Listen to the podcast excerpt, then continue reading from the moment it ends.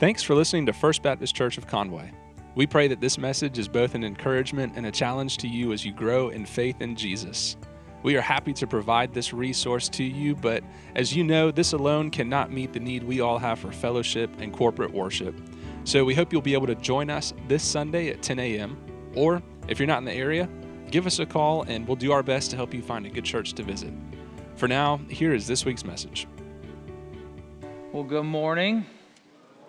I'm glad to be here with you as we finish up. We are finishing up, like, this is the end of our series on First Corinthians. We've success- successfully went verse by verse through this entire book. I'm not going to recap everything, or we'd be here for another six months, right?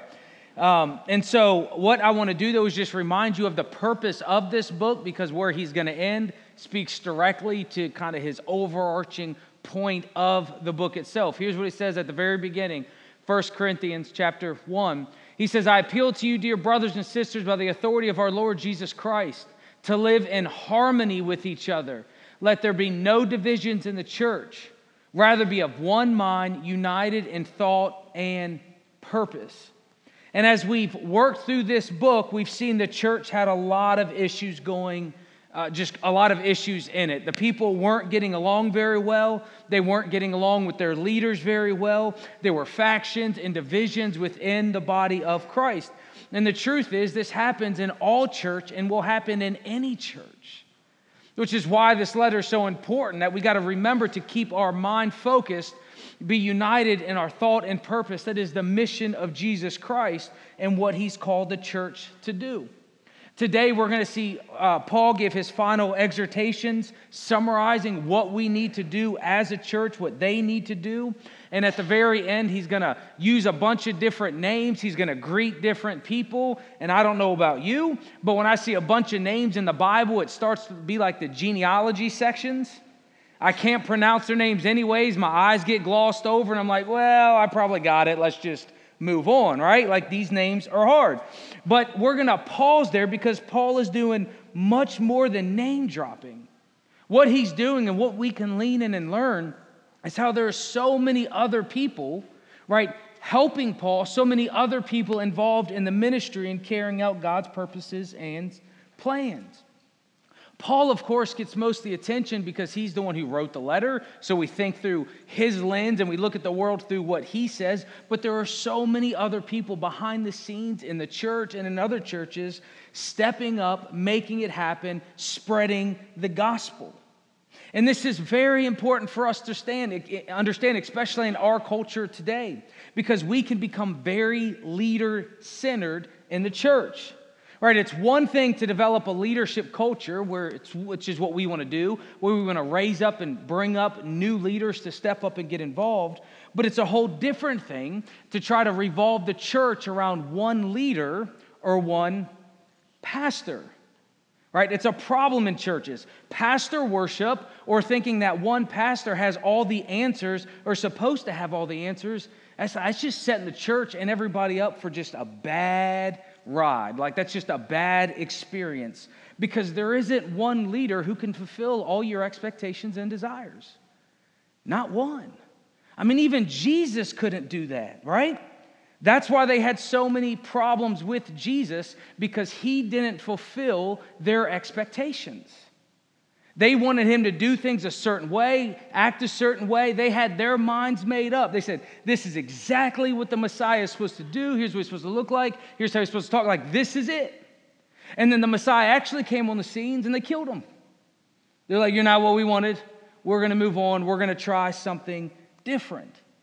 That's why so many people had problems with him. But when you realize, listen, that you are serving the King of Kings and the Lord of Lords, you realize it's not about him meeting your expectations, but it's about you fulfilling his expectations as the one who has all authority, as the one who says he is in charge, right? So then we join him in what he's doing in the world, and we change our life and our purpose and our mission, no longer about ourselves and what we're doing, but we join him in what he's doing in the world. So, in order to carry out the purposes and the mission of Jesus Christ, it takes the church.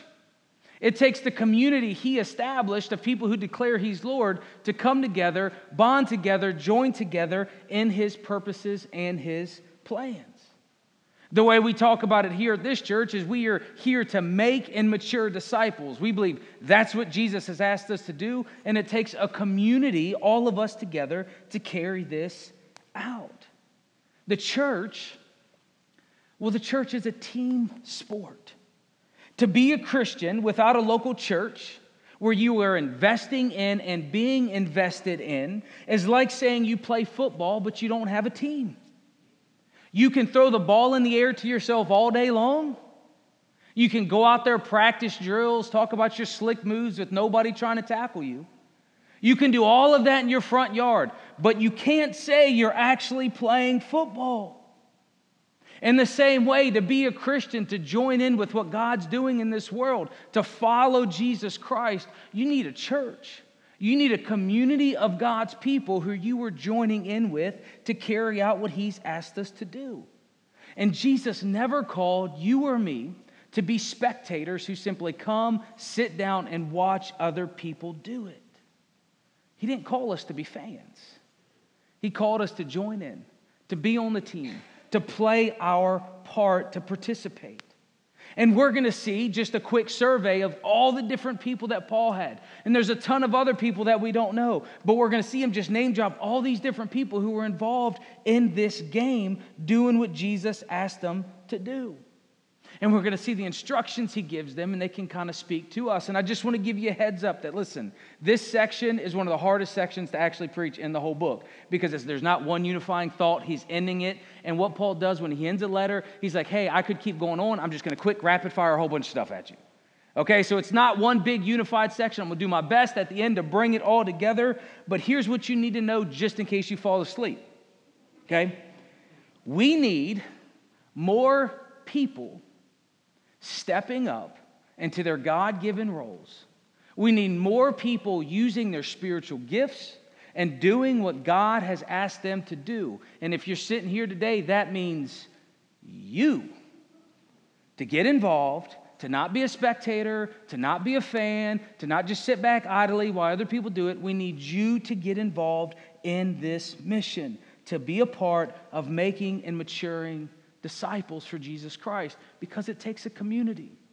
It takes all of us to do this. Last week we ended where Paul was giving them instructions on the collection for the Jerusalem church.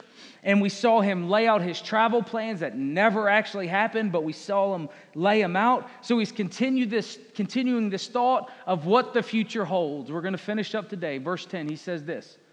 He says, When Timothy comes, don't intimidate him he is doing the Lord's work just as I am. Don't let anyone treat him with contempt. Send him on his way with your blessing when he returns to me. I expect him to come with the other believers. So, Timothy is a disciple of Paul. We, we see him mentioned throughout Paul's letters, and we even have two letters that he specifically wrote to Timothy about pastoral ministry, which are first and second what? Timothy, right? You're like, man, I knew that one. That was good. That wasn't Jesus, but I knew that answer. Like, I got this. Right. First and second Timothy, he wrote them instructing him on ministry. And we know that Timothy was much younger than Paul because evidently people were, and Timothy was kind of self conscious about his age. Because we see him writing his letters like, hey, don't be discouraged about your youth. Just live a life worthy of calling and, and kind of preach the truth. And so he's kind of like worried about his age. And now Paul's sending him here. He's like, hey, don't don't beat up Timothy. I mean, do you think people look down upon other people because they're younger? Do you think older generations can look down on younger generations and go, well, they're younger, they don't know what they're talking about? What do you think? Why do you think I know? right. Of course they do. Of course, but it's been a common problem. This is a common thing. And so Paul vouches him and said, listen, he's doing the same work as I'm doing. He's coming, he's pastoral, like I've taught him, he's coming to you. And what we see Paul doing here, we see Paul training and discipling the next generation of leadership for the church. He's discipling and raising up and training the next generation of leadership for the church. And this is what this church had to work through. It's what our church has to work through. And it's what every single church in the world has to work through. Handing off ministry to the next generation. This is a massive struggle for everyone but it's extremely important if you want to develop a healthy church and a disciple making church, knowing that everything we're doing is to hand off to the next generation of people. To raise up and train the next level of disciples who will own it, love Jesus, and run with it. Because discipleship is all about developing others and handing off ministry. And the most difficult thing, and you know this already, I'm just going to remind you so we're on the same page as we talk through this. The most difficult thing to understand about the next generation is they're not your generation. The next generation is not your generation. Do you think? And so it's a little different back then because times didn't change as much as they do now. But have y'all noticed how fast paced the world changes now? How do you think the kids feel who grow up in that? You think it's hard on you? How do you think it is on them? But the generation, the next generation needs to love Jesus, right? Have a relationship with Jesus, and then embrace ministry for the next generation. We can't pass through the past. They've had their time. We want to honor them, we want to cherish them, we want to love them, but we want to develop future leaders for the future ministry of the church. Every generation God raises up new leaders for their generation and their mission of making and maturing disciples. And the problem we constantly see throughout Scripture, you read your Old Testament, it's all over there, is each generation forgets about the next generation. Read the book of Judges. Every generation has a, can, like, there's this, this thing inside all of us. We can get complacent, we can get content, and we can get so busy enjoying our life that we forget to develop the ones coming up, to pass down the faith, to raise up the next generation of leaders. It's possible to get so absorbed in your world that you're not thinking about the world and the church you're leaving behind for the next generation. It's extremely possible that you can put your needs in front of their needs instead of learning to pass it off and hand it over. George Lovell instructed this church. If you don't know who George Lovell is, you will. Just come a little bit longer, you'll learn about George Lovell. George Lovell, and I have the quote hanging in the entrance of the church, he says this. He says, We of this generation, so let's go ahead and apply it today too, even though he said it a while ago. He says, We of this generation stand between our forefathers and our grandchildren. Our forefathers have already inherited their reward. They're, they're in heaven. They got it. They're, they're enjoying their, their, their place with the Lord. He says, Our grandchildren must inherit from us a living church. A living church. And my assumption is he didn't, and I didn't say this, George Lovell did, blame him, right? This is what he says. He says a living church. And my assumption is he didn't mean a church that's on life support, barely making it. I don't think he meant a living church is just thinking about the good old days from the past, not thinking about what's in store for the future. My assumption is he wanted FBC to pass down the faith and ensure the next generation is inheriting a living, breathing, God honoring church on fire for Jesus Christ. That is all of our duty to not just be complacent and content and happy about our situation, but to push forward to ensure the next generation inherits a great church. And this is simply, folks, this is simply called disciple making. You see, Jesus knew he wouldn't be on earth forever, so he made disciples. Paul knew he wouldn't be on this earth forever, so he trained up and raised up the next generation of disciple makers. Success in ministry isn't when you're doing all the ministry, when you're the one doing all the work. Success in ministry is when you're discipling up, training up, and passing on ministry to other people. Allowing them to serve, allowing them to lead, allowing them to use their God given talents and abilities. So they can, listen, so they can internalize those and then get creative and start trying to reach their generation and the next generation with the gospel of Jesus Christ. But in order for that to happen, let's look back at this verse. He says, Don't what? Intimidate. The church don't intimidate younger generation, do they? They would never. He says we must, we must never act in a way where the next generation is fearful or power is used against them for them to, in order to carry out their ministry to which God has called them to do. He says, don't treat them with contempt, which is looking down on them because they're younger, looking at them as they're beneath you somehow, as if they're not valuable and important and been called by the Lord just as you are. So we must invite them into the conversation. He sums it up. He says, Hey, I want you to send him on, on his way with the blessing. And for us today, we need to make sure we're blessing the next generation. We're paying it forward. We're setting them up for success. We're doing what we need to do to ensure they have what they need to carry out ministry in their time, hoping then they will do the same thing. Just as we talked about last week, somebody else, it wasn't this generation, built these buildings. Someone else did that to ensure we could be here today, so we could carry this out. In the same way, we want to make sure we're doing whatever's possible to reach and set up the next generation for success. Paul says, consider how they feel, is what he's saying. Think about them, pay attention to them. And for us as a church, we need to make sure we're thinking about are we creating environments for the next generation? Or are we creating environments so we feel comfortable and content? Although we're already going to heaven, we already know Jesus. We've had our families. A lot of them are out the door. They're actually living on their own. We got grandkids now. Rather than that, we're thinking about, hey, would our grandkids like our church? Or we're creating environments that they feel comfortable and welcome so they can embrace the faith just like we have. And we just have to understand it will look different than your generation. Everything changes, it's just the way the world goes. Verse 12, that's about Timothy. He says, Now about our brother Apollos. I urged him to visit to you with the other believers, but he was not willing to go right now.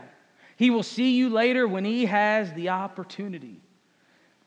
Now, this church, if you've been with us, we know that they loved Apollos, right? We saw from early in the letter where they were pitting Paul and Apollos against each other. And Paul's like, What are you doing? We're on the same team. He's a better speaker. That's fine. No big deal. We're coming together. We both represent Jesus. But there was divisions about this.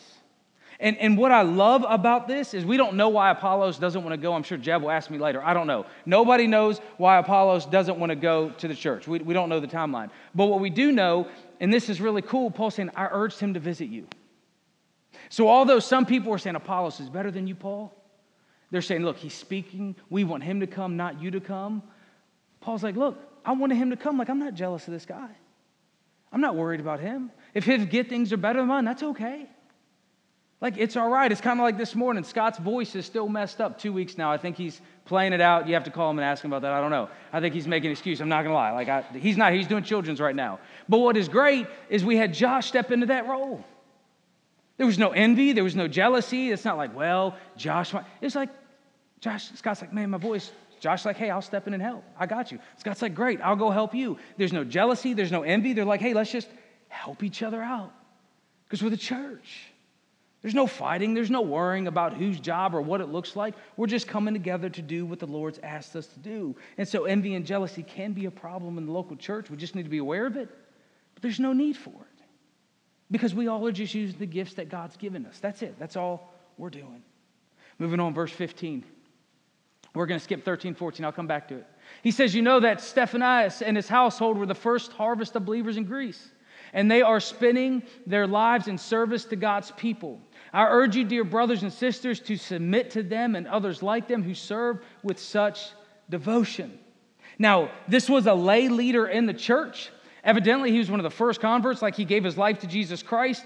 Um, one of the first people there to do that, so Paul respects him, and chances are he is wealthy. Scholars can go all into why they think that, but evidently this is a wealthy man who has now turned his full service to the Lord. So the idea is if you're like, hey, Brian, I'm retired and I don't know what I should do, here, if you're retired and you're like, I don't know what to do now, even if you do know what to do and you're retired, Spend your life in service to God's people. What better way to go out? Your golf game's going to get terrible eventually, anyways. Age is going to happen. I'm just letting you know. Jessica's granddad, was it 90 some? He eventually stopped. In his 90s, like, I just couldn't. So eventually it's going to go. It doesn't matter how hard you work on it. But man, you could give your life to the service of God's people. That's what he did. That's what you can do. Keep going. He says, I'm very glad. Next slide. He said, I'm very glad that Stephanas and Fortunus and mm, Achaeus, that's what we're going with today, okay? We're going to keep going. Have come here. They have been providing the help you weren't here to give me. They have been a wonderful encouragement to me as they have been to you. You must show your appreciation to all who serve well. Now, we have no idea who these other two people are, but they are with this gentleman right here. And because of their names, scholars think they were probably former slaves. They are now freed people walking around and walking around using and spreading the gospel. Um, but they are here to give Paul support. And what I love about this is it just shows like Paul needed encouragement. If you didn't know, and maybe you're perhaps just now experiencing it, ministry can be tough. Ministry can be exhausting. Ministry can just downright wear you out. But we see these guys come to meet Paul from the church and give him encouragement, come beside him and help him. And like I just want to remind you as a church and remind me that sometimes just those encouraging words and those nice letters or those texts, I get them from you guys all the time. I mean, this church is very good at this, but just encouraging people and thanking people like never forget the power of an encouraging word. Never forget how that can turn someone's day around. It can help them to be an encouragement to them. And me and you, we must be there for each other. We must be intentional about showing gratitude. You see, true ministry breaks down the wall of formality and professionalism. You know, professionalism keeps people at bay. That's why it's professional. Here's my professional life, here's my private life. But unfortunately, it's not possible in the church because we minister to people's real life. And in order for us to minister to your real life, we got to know you. We got to get involved with you. And if you're going to let me in your life, you got to know me. And you got to know that I'm safe and I can talk and we can work through these things. So ministry takes vulnerability, it takes authenticity, and it's scary. But we need it. We need to be there for each other. That's the only way you're going to get help. True help is when you're vulnerable and share those things with other people. Next verse, verse 19. He says, The churches here in the province of Asia send greetings in the Lord, as do Aquila and Priscilla and all the churches who gather in their homes for church meetings. So we've talked about this couple before. They were former Corinthians, and we see them named all over the place. Evidently, they're missionaries. They travel all over the place teaching about Jesus. They're the ones who trained Apollos, and they have house churches. Like they're going around setting up, planting churches. It's pretty nifty. So they've started a church in their home. They're like, hey, they send their greetings because that's where they're from. Next verse. He's saying, All the brothers and sisters here send greetings to you. Greet each other with a sacred kiss. So Paul reminds them with says, "Hey, look, you're not alone. We got the other house churches, the other people who are doing this thing. They send you greetings. And, and just what I want you to see from this is the number of people involved, the number of people working, the number of churches going on, the collectiveness of this community of people. Like as churches, we need to partner with other churches. And we're not in competition with other churches. We're all on the same team. We're all trying to reach people for Jesus Christ. It'll look different. Some churches have better preaching, like here, right? That's just, it's, it's okay. It's all right. Like, we just have better preaching than other ones. It's okay. Like, we're, we're, we're fine with that. But other churches have other things. Like, there's going to be different things for different folks, and that's okay. But we're all on the same team. We're all trying to reach people for Jesus. We're all trying to, to disciple them. Now, about this holy kiss, we're just not going to do that, okay? This sacred we're going to fist bump instead or a handshake. Just letting you know, we're not going to follow those instructions. Those of you who are pretty legalistic, you work that out on your own time. Verse 21. He said, And here's my greetings in my own handwriting.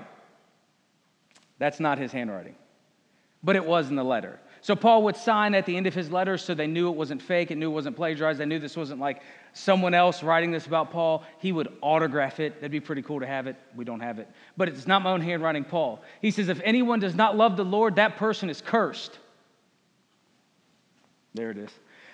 Our Lord come. May the greeting of the Lord Jesus be with you. My love to all of you in Christ Jesus. And so Paul just finishes off with the standard goodbye. And part of his goodbye is, and you're cursed if you don't love Jesus. Add that to the bottom of your emails, by the way. Like, and by the way, if you don't love Jesus, you're cursed. It's a Christian thing. I saw in Corinthians, that's what we do. All right, he's just saying, hey, this is serious stuff. Like, Jesus is serious business. Like, there's no doubt Jesus is the way.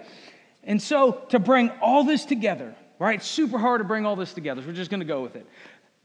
What we must remember is how many different people come alongside, come alongside Paul, come alongside this church to minister in the name of Jesus Christ.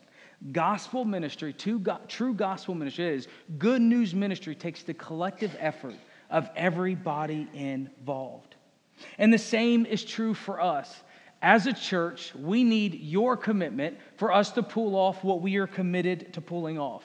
And what we want to do is make and mature disciples. That is where we're going. That's what we believe Jesus asked us to. We're not derailing from that. That's where we're headed. We want to make and mature followers of Jesus Christ. And there are several areas in which we need your help. Two particular areas of commitment. You're like, Brian, you can ask me to get involved? Yes, that is today. Two areas in particular, we need your help. First up, the next generation ministries. We need your help in the next generation ministries. We need more volunteers helping us in preschool Sunday school and preschool church time. That is birth through kindergarten. So if you like birth through kindergarten, this is the ministry from you. And what we are trying to create, just to give you heads up, we want to put people in rotations. We know that churches have a horrendous history of burning people out. Y'all ever volunteered for something at a church and 30 years later you're like, man, I was just trying this out one Sunday. I don't know what happened. Like I've just, I'm still here. I didn't even sign up for this. It just got, never got trained. No one ever taught you what to do. They just threw you in. We don't want to do that. We have done that. We don't want to do that.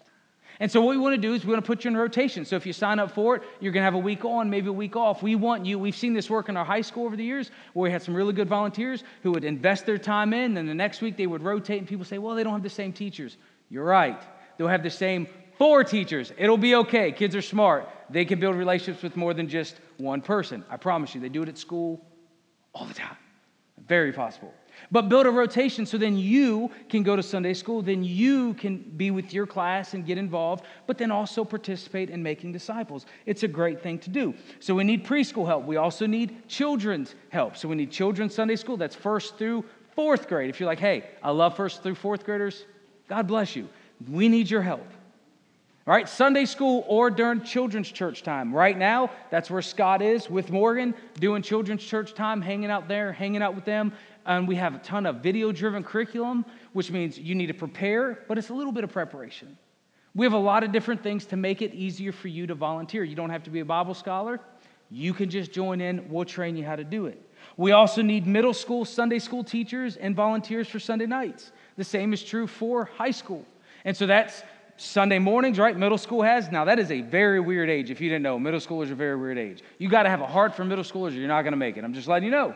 All right, but that's fifth grade through eighth grade. Like, if you got excited that Eric stayed up all night on Friday night, and you're like, I want to be a part of that and clean up, throw up like Eric did, this is the ministry for you. That wasn't a good sales pitch, was it? It was a horrible sales pitch. But listen, middle schoolers, they have that. This is the fun time. If you're still a kid and you want to go bowling and you want to play laser tag and you just want to go to, this is the ministries for you because that's the goal here. And then, of course, we have high school, which is picking up some momentum. They're doing really great. We need volunteers for that. And as far as young adults, if you're like, hey, I have a passion for young adults, I love dealing with 18 through 25 year olds, I can fix all of their problems. If that is you today, we'd love for you to help with that. We got some volunteers there, but we'd love to have more. But we need more people who are willing to commit to helping the next generation embrace the gospel. And here's the deal if you have kids in those environments, I need you to stop sitting on the sidelines expecting someone else to disciple your children.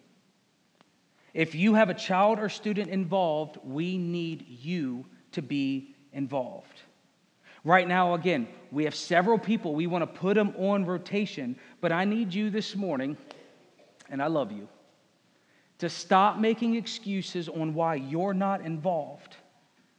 And if you're waiting for an invitation, here it is.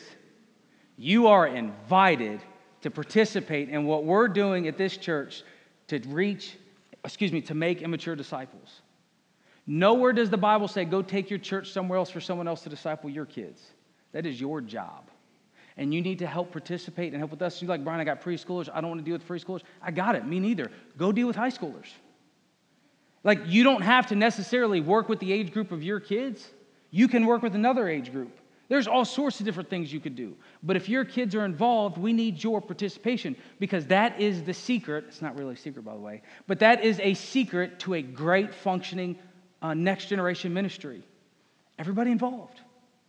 And so, if you have kids, I need you to be involved. We're going to be calling you if you're already not. Or you can get ahead of us. You can put your name on the little paper that's in your bulletin, in your worship guide. There's a paper. You can check which one you want to do, or we're going to call you. Either way, we're going to talk to you more about this. This is not a place for you just to consume, this is a place that you've been called to produce, to give back, to use your God given talents for Him.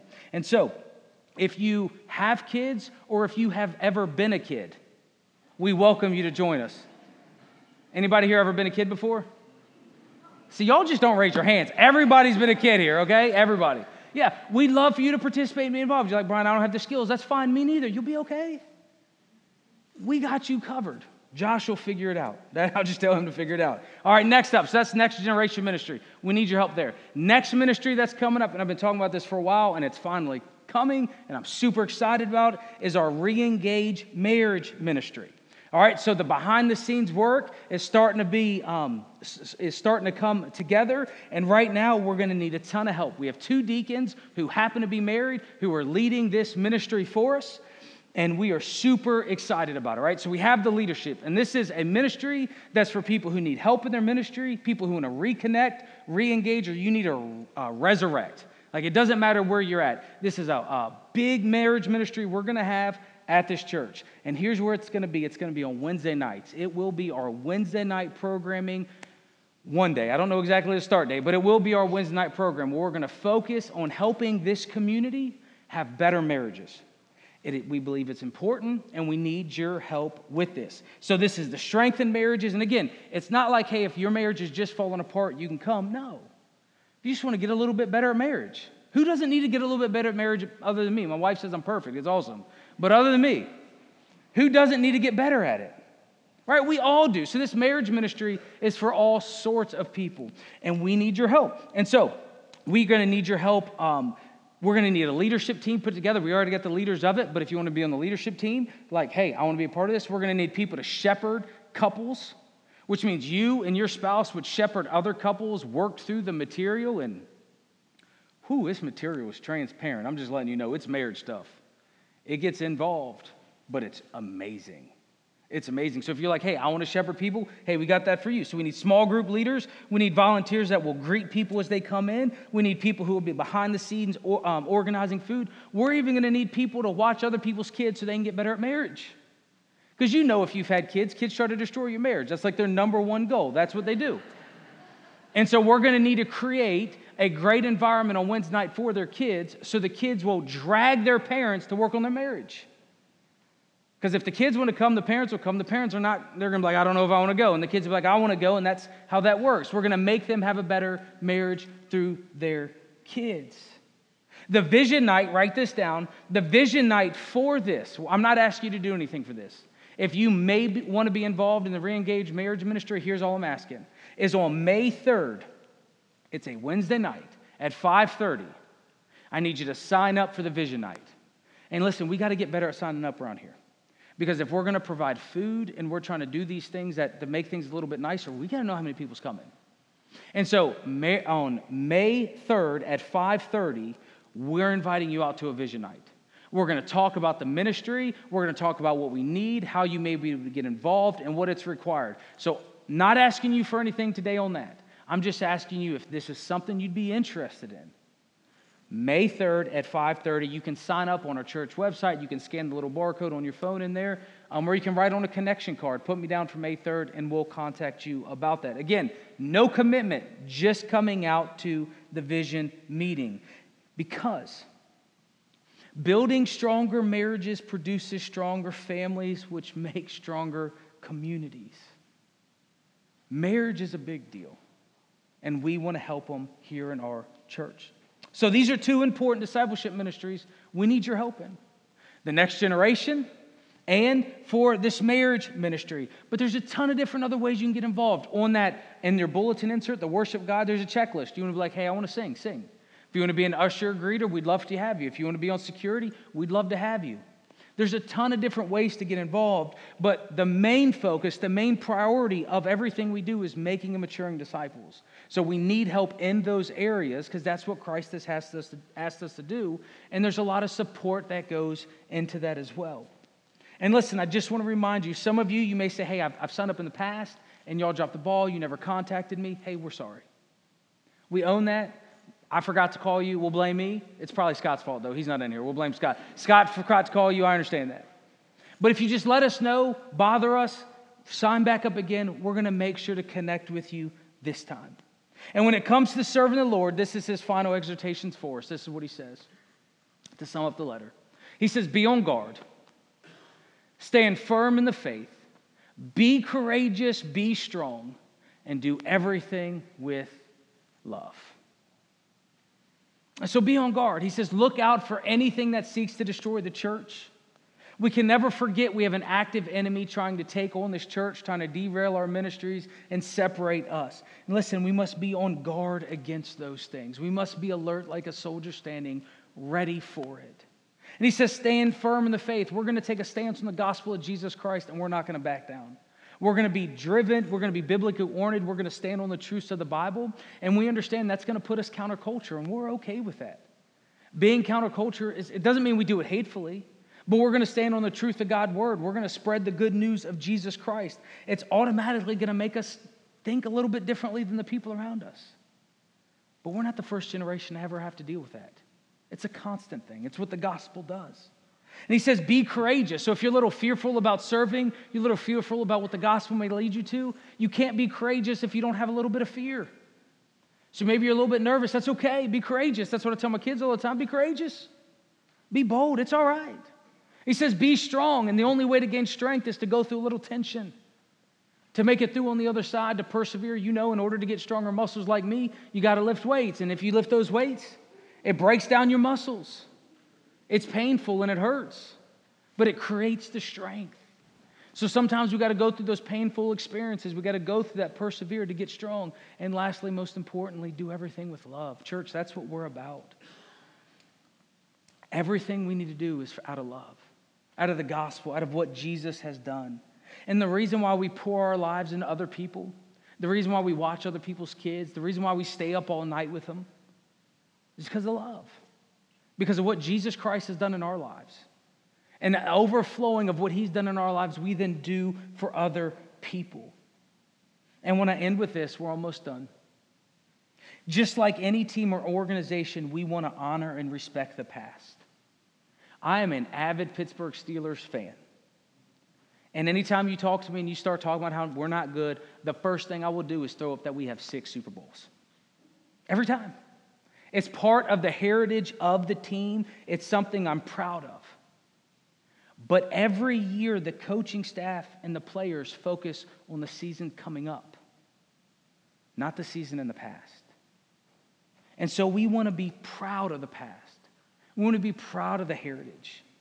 But the best way we can honor everything that's happened before us is to make sure we're charging off in, in the future to make and mature disciples. And that's what I'm asking us to do. There's so many great things happening at our church. We're on this tipping point. It's very interesting to see. So many things are starting to come together. And if you continue to help, just watch. If you continue to invest and you continue to give your life away to other people, watch what the Lord does through that. Lives are being transformed right now, folks. We're seeing a ton of people have a ton of life change happening. It's because of all of you. It's because of your serving, it's because of your giving, it's because of your participation, and we thank you for that. But most importantly, I hope you're doing it for Jesus. He's our motivation, He's the reason. So He gets all the glory. But we simply need your help. He's given you gifts, He's given you talents, He's given you abilities. So come on, get involved. Will you pray with me? Heavenly Father, we come to you today, we come to you today with thanksgiving for all the people who've poured their lives into our lives to make us who we are. All the people who taught us, all the people who shared their lives, who had those conversations, who came over when we needed the help. Lord, we thank you for all of those people who invested in us. We know that we would not be here without the sacrifice of the previous generation. So, Lord, we ask that you help us pay it forward so we can invest in the next generation of people. We ask that you use our church in a mighty way for the gospel. Father, give us the courage and the strength we need to invest in other people's lives. Show us and nudge us how you want us to get involved in all that is happening at, at this church. In the precious name of Jesus, we pray. Amen.